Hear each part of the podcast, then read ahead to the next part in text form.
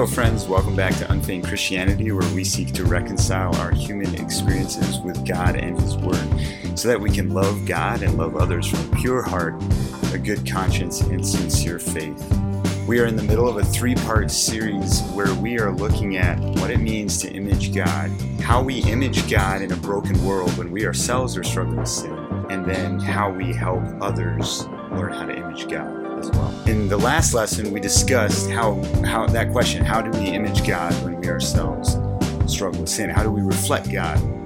We discussed in the first episode that to image God essentially means to reflect the goodness and beauty that He demonstrated in His creation.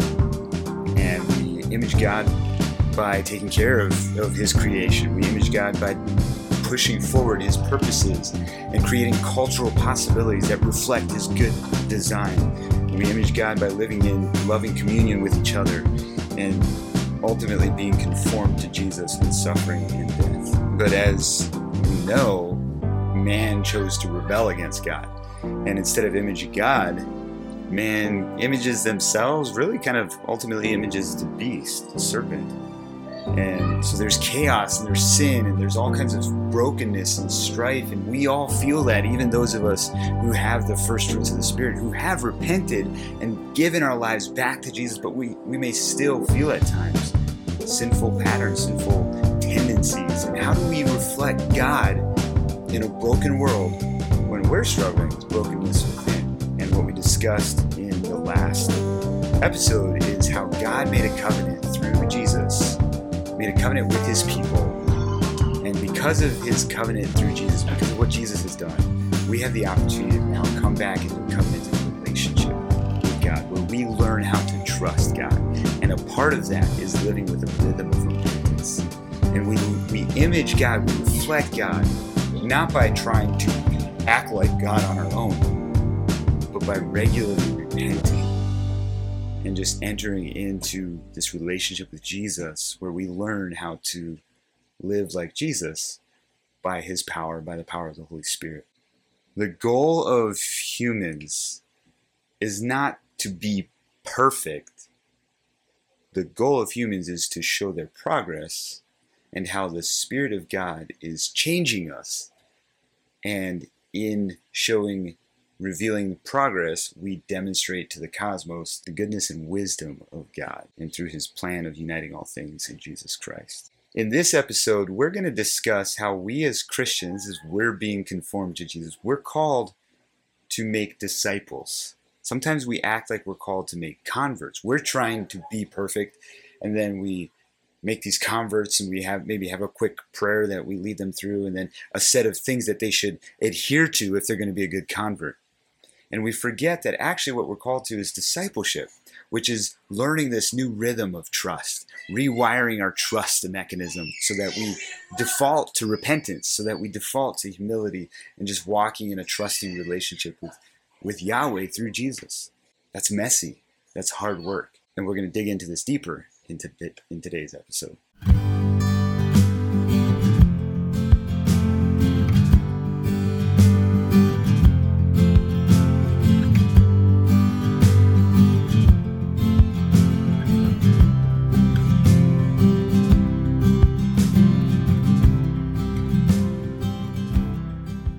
What is discipleship? Okay, so we're created in the image of God. We are called to image God throughout creation, yet we rebelled. And so there's a world that is not, people are not imaging God, we're trying to help them to image God again. And we're creating a new culture, new environment on the earth where we, as people, part of the kingdom of God, as people saved in a trusting relationship with Yahweh, we are actively imaging God, learning to image God, and we're regularly repenting as a part of that. So, what is discipleship? What is how do we make disciples?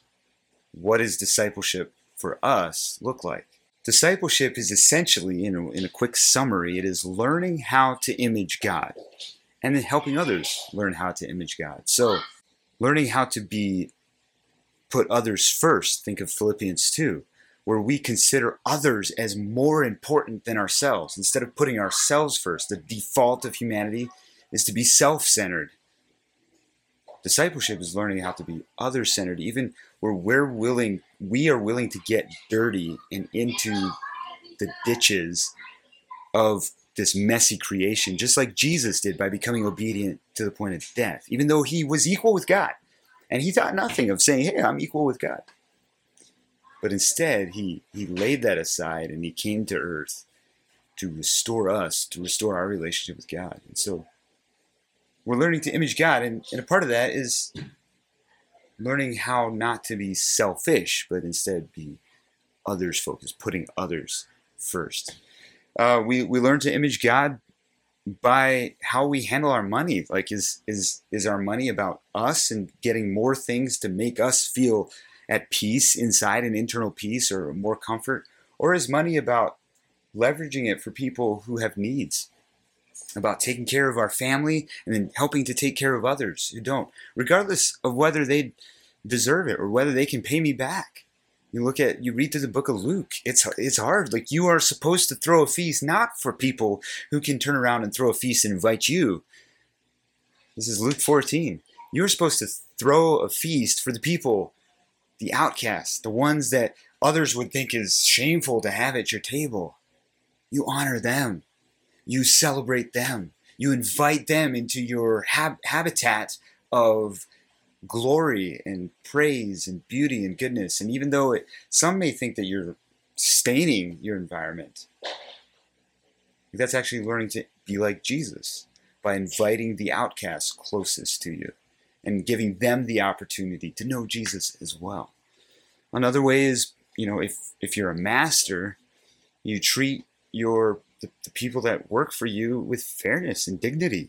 If you're someone who works for somebody else, you you honor them as if they are a brother in Christ. You know, as as if your work is being done for Christ, even though it's being done for this person. All these different ways that the, especially in the New Testament, we see in, in Paul's writings and Peter's writings, and and the teachings of Jesus, especially to to not be bitter, to not hate one another, but to, to care for the least of these, to, to speak the truth. This is what discipleship is. It's messy. We are learning to pattern our lives, our thoughts. We're learning to image God. So we're called to make disciples, not converts. And so converts are when we we have this really clearly defined way of saying, "Oh, you're in. You're a convert, right?" So you prayed this prayer, or you stopped smoking, or you left your girlfriend. And all these clear things. And I'm specifically mentioning things that are good, right? Like if you're cohabiting with a girlfriend, boyfriend and girlfriend, that's not right. That's not sexuality according to God's design. If you're smoking, you're you're damaging your body. Part of expressing our repentance and our need for the Savior is going to involve prayer, right? So all of these things, it's not that they're bad, but when we have clearly defined these check marks that oh once you've done this then then I know that you're in we probably have a convert mindset we're looking to make converts discipleship is a lot messy you know a question that I've often asked myself is when did the disciples become converted when were they saved were they saved when Jesus looked at them and said hey follow me and they left everything came and followed him well, what about Judas? He abandoned Jesus. So salvation wasn't just that moment when they followed Jesus. You know, he seems to have died apart from Jesus. I don't think we're going to see Judas in heaven. Maybe I'm wrong, but I don't know. Was it confession? So, like Peter is a ways into their following Jesus. Peter confesses, he says, Who do you say I am? And Peter says, You are the Christ. Jesus says, Flesh and blood has not revealed this to you, but the Spirit of God has revealed it. So is that the moment? Well, what about all the others? We don't see the others ever confessing, at least in that personal way, like Peter did. I would just say, I, I think we think about salvation all wrong. We are called to follow Jesus. And there are going to be a lot of things in this process of following Jesus that make us feel like abandoning him, make us feel like giving up. And if our biggest question is like, okay, at what point are we safe eternally? So we probably have a lot to learn about Jesus yet. Because it's not about figuring out my eternal destiny, it's about learning to image God right now, right here. And that's a process. That's a whole journey, years of following Jesus and being with him. For us, we're not walking with Jesus, but we have we have the scriptures where we can study his word and we can see the message, we can see the, the patterns, the story that preceded us, and then what Jesus enables us to do. And, and we're trying to pattern our lives after that. And it, it's going to be, we're going to fail. At times, we're going to look a lot like the world and, and to have this rhythm of repentance. But a lifestyle of, we're with you, Jesus. We have no other place to call home. So we're going to stay with you. We have no hope but in you. You have the words of eternal life. That's discipleship. That's what we are called to, and we're called to invite people into that. Not to make these converts. Where okay, now you're now we, your name is on the list. Go, go live your life. Go do whatever. Or, like some of us know, it's not just about you know saying a prayer and then going and doing whatever, but we still kind of live like oh, it's it's about making these certain behavioral changes and then we got to keep you on track like make sure oh when when you start making changes then we're checking in on you and we're not in a rhythm of just daily lifestyle caring for each other and be like hey how are you doing? Like man you you lost your brother the other week. How's that going for you? Like when i lost my mom there were a lot of questions that i began to face about god about goodness. Is that something you're you're dealing with? Or what, whatever like maybe you don't have that specific story to kind of lean into but i'm sure you've struggled with sin right just talking with each other hey how, how's your personal life going like i know i struggle many times i i every day i want to serve myself and there's every day a, a call an invitation to deny ourselves and to serve Jesus and to press into Him. How are you doing? Like, there's going to be times where people we thought were on fire for Jesus, who were living so well, are now back into doing drugs or maybe just living a nominal life. They're not sure they care about, or or there's going to be people who are on fire for God, really doing well. Maybe not on fire, but they're just progressing well. And then they were hurt by those of us who were Christians before that. And it's really disillusioning for them. And part of the messy grind of disciple making is walking through that and being patient. It's okay if they're not showing up at church for a while, but we're still checking in on them. We're still pursuing relationship with them. Sometimes we we think discipleship is all about inviting people to church, we're inviting people to say a prayer. And then if they don't, then we're just like, okay, you know, it's your choice, it's whatever. And we're not pursuing them like God ultimately was pursuing us.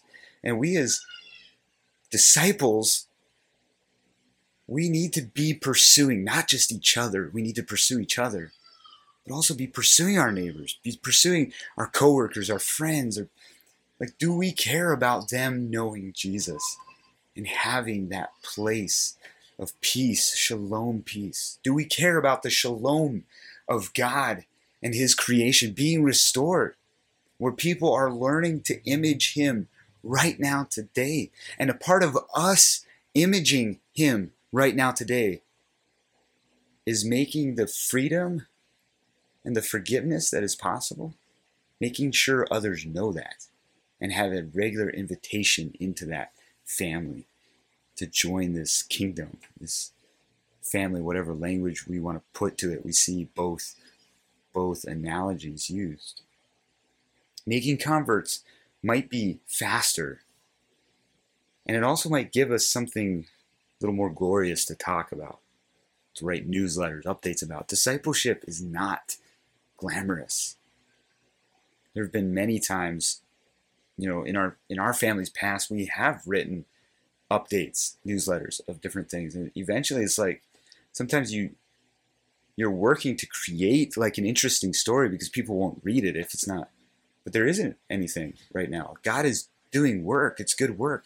But there's nothing like splendid to tell about. It's been it's been messy and sometimes quite frankly ugly and difficult and challenging. God is still at work. The problem with making converts is that it sets people up to misunderstand the story God is writing with this world. God is not writing a story of where he's creating this clique or this group. God's writing a story where a people who were designed to reflect his goodness and beauty, but instead chose to just kind of go their own way and led a world of chaos and sinfulness, they are now learning how to reflect his goodness and beauty. And the earth and creation becomes to look beautiful again. That's the story God is writing. God is restoring his kingdom through a covenanted people so that it looks and reflects the goodness that he has set forth from the very beginning of creation. God's kingdom is a kingdom of righteousness and justice. That's, that's what righteousness and justice are pretty interchangeable. So if, if all God cares about is converts, then once you express faith in him, then you should just take you to heaven, right? That's not what he's after. He's after making a place that his shalom peace is experienced. A place where justice, as he designed, is experienced on a regular rhythm, regular basis. And that's why we are to be conformed to his image right here, right now, through the rest of our lives. It's why we make disciples who are conforming to the image of Jesus as well.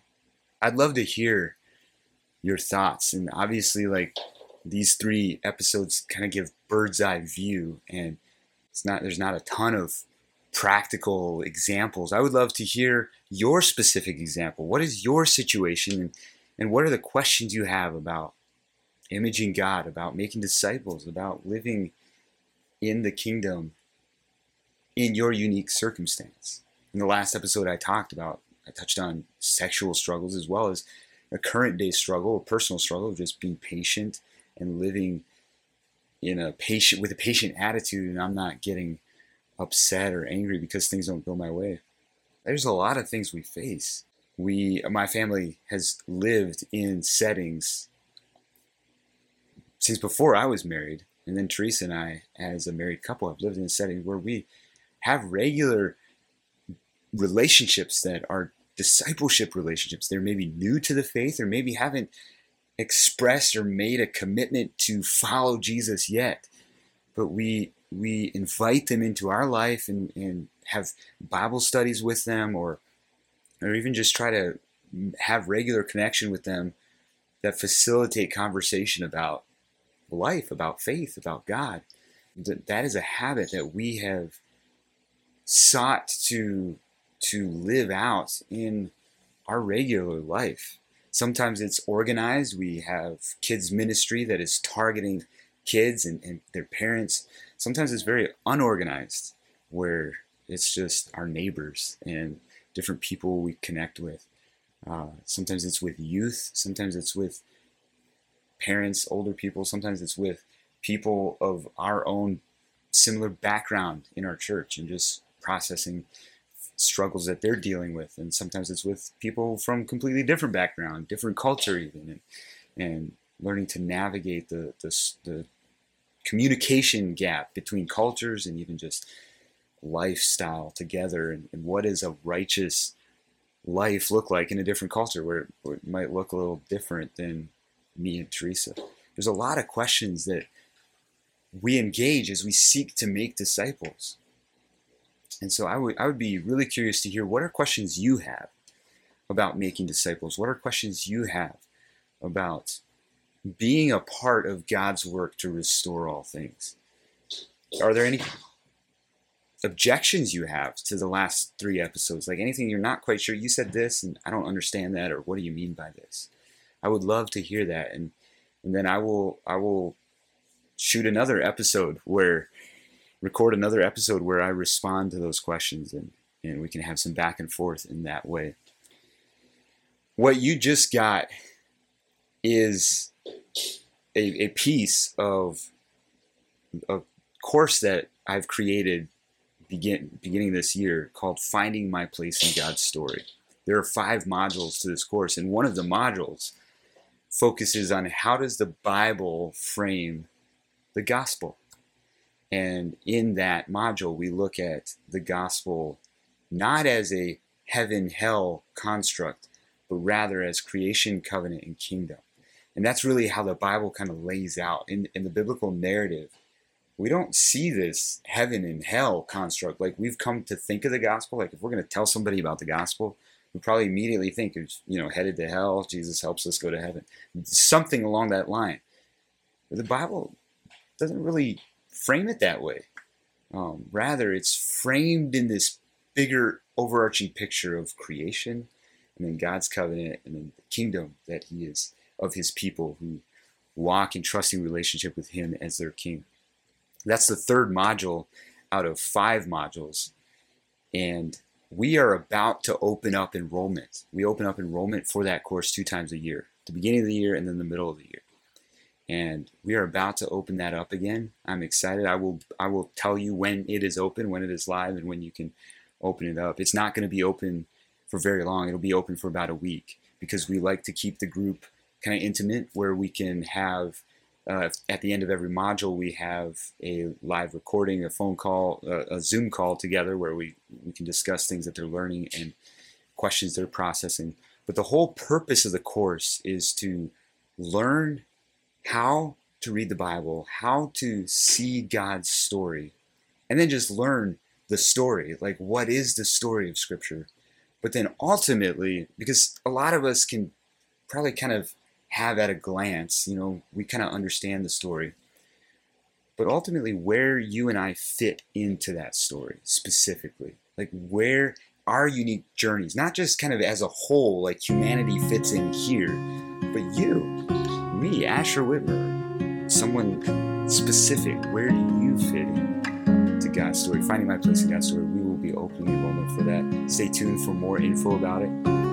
I'm excited. I, have enjoyed taking this first batch of students through it this year, and we are still wrapping that period up. We stretch it out over a length of time so that you have plenty of time to do it. It's not a it doesn't demand a lot of time and energy. You can do it along with the rest of your life.